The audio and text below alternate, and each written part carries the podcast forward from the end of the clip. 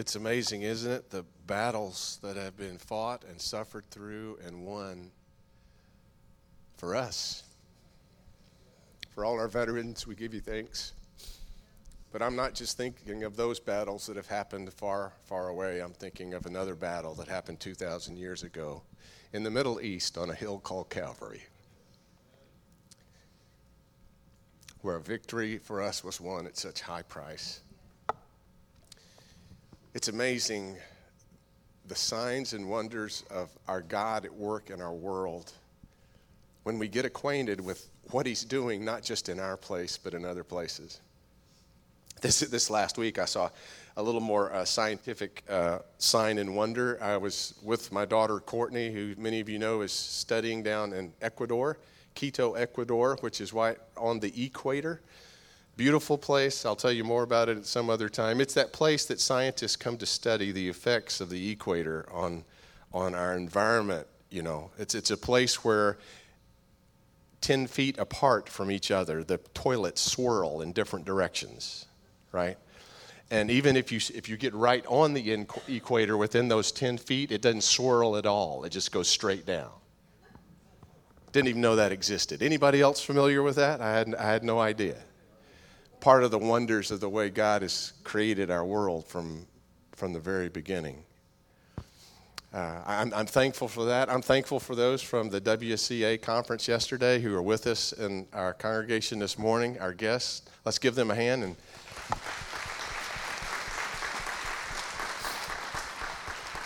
I saw friends from years ago that are a part of this church and part of our church's legacy and life that are with us this morning. The Penners are here. I saw some others that were with us as well. Let's give them a hand and welcome them into our church. Uh, but it's just amazing uh, what the Lord is doing around the world. At the W C A conference yesterday, I uh, had such a resonance for the life of God among his people. Um, I heard about the church that they're hoping for the future, that all the churches would be. And I felt in so many ways the church that we're hoping to become is the church that Abiding Harvest is already largely is. I, I hope you realize, I'm coming to realize, I think, that what we've been doing here for so many years that kind of made us mavericks and different is very much a part of God's future. And whether you realize it or not, I think you as a church are going to be a leader in this next. Um, though, do you understand that across our connection, across the United States as United Methodists, there are a whole army of people that have no idea worship can happen in a Methodist church like you just experienced.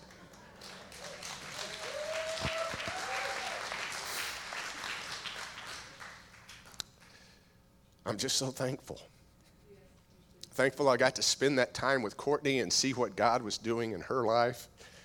Her speaking Spanish with all those folks, I didn't even understand what was going on. I didn't understand when she was asking directions. I didn't understand when she was explaining things to them about me. I didn't understand what the guys were saying when they were whistling at her and saying whatever they said in Spanish, but she just blushed and kept going. And uh, it was it, it was a otherworld experience, but God is at work there. God is at work here.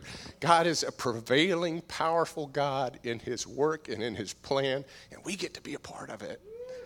What, what an incredible privilege that is for us. And in that, we have such a huge responsibility. If you'll, if you'll look to the screens, uh, not, are the screens not working? There they are. In the two thousand eight Olympics, uh, the U S A team was favored to win, but they didn't because of what you see there on the screen.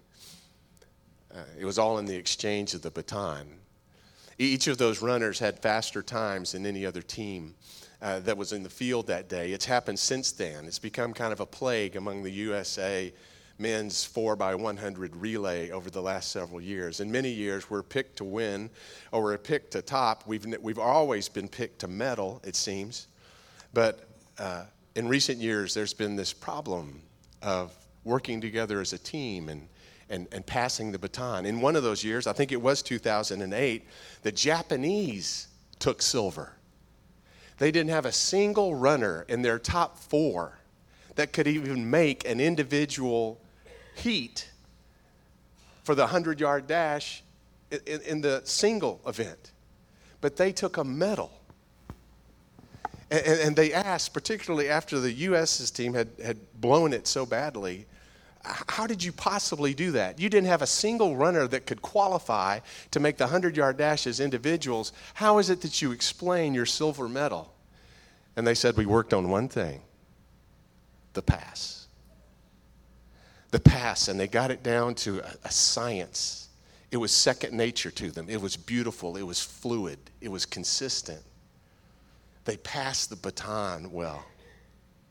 Paul tells us in uh, First Corinthians fifteen three, I pass to you of first importance what I also received. And if you read that in context, he's talking about the gospel.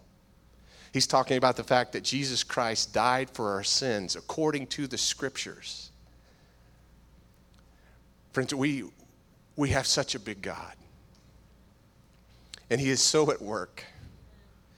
And somehow in his sovereignty, he so wants us in on the story of what he's doing in this world that he's trusted us with the responsibility, and that's passing the baton. That we would be a place of worshiping people that others would see how they love one another and know that we are followers of Christ, right?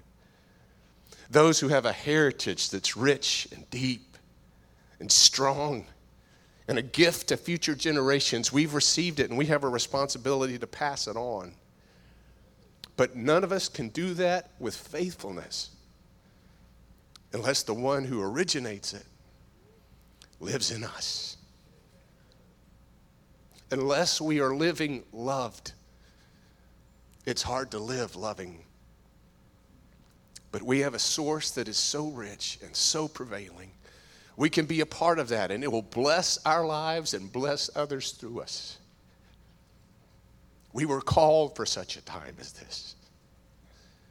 We're a link in this race of salvation history, and I don't want us to drop the baton.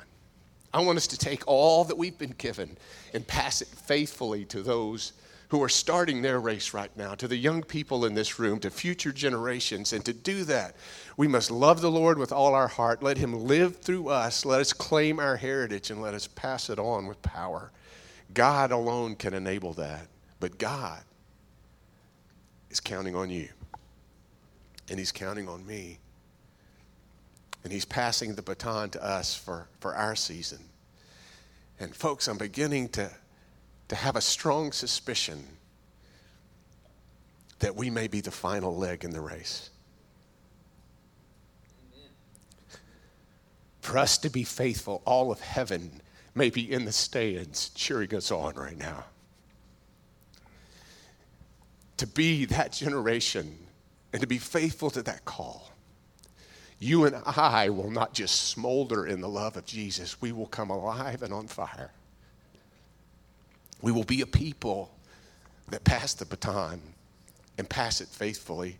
And you can do that if he lives within you. If you need a rekindling this morning, you've come to the right place. Not because this is Abiding Harvest, but because this is the table of that very Lord. Would you pray with me? Lord Jesus, we, we come to this, your table, and we thank you for all that you've done for us, for all that's been entrusted to us, and for the fact that you even now are the one that makes us faithful with the baton that you've called us to pass forward. Do that, Lord Jesus. We submit to you. We confess our sins before you. Father, nothing that we otherwise would cling to in this world is as valuable or as precious as this eternal truth and this eternal role that you have given us as your people. Fill us, Lord. We're so inadequate. We're so weak. We're so, so not what we need to be without you. So love us again this morning, Lord God. Fill us so with your love that we can overflow to those around us. We want to represent you well in this world, Lord Jesus, to one another and to the whole world around us. This morning, help us die a little more to ourselves that you may increase. Father, we thank you for that great privilege, for that great joy. We come to you this morning, Father, because only you can do this within us. On the night in which he gave himself up for us, Jesus took bread. And he gave thanks to you, the Father, and he broke the bread. And he gave it to his disciples, and he said, "Take and eat. This is my body, which is broken for you. Do this in remembrance of me." And likewise, after supper, Jesus took the cup, and he gave it to his disciples, and he said, "Take and drink from this, all of you, for this is the cup of the new covenant, poured out for you and for many for the forgiveness of sins. Do this as often as you drink it in remembrance of me." So, Lord God, could we be empowered to remember you afresh this morning, Father, and from that memory, get a deposit for the present. Help us to receive your life and spend that life from that deposit. We thank you for this holy exchange, for this great deal that we have in you. Father, we pray that you bless this juice and this bread, and those of us uh, who are here this morning, all your people around this world, that you would bless that we might become all that you see us to be. We bring ourselves to you. We bring the church to you. We bring our church to you. And we pray that you would have your way. We pray even as your Son and our Lord taught us to pray, saying, "Our Father, who art in heaven, hallowed be thy name. Thy kingdom come, thy will be done on earth as it is in heaven. Give us this day our daily bread. And forgive us our trespasses as we forgive those who trespass against us. And lead us not into temptation, but deliver us from evil. For thine is the kingdom and the power and the glory forever. Amen."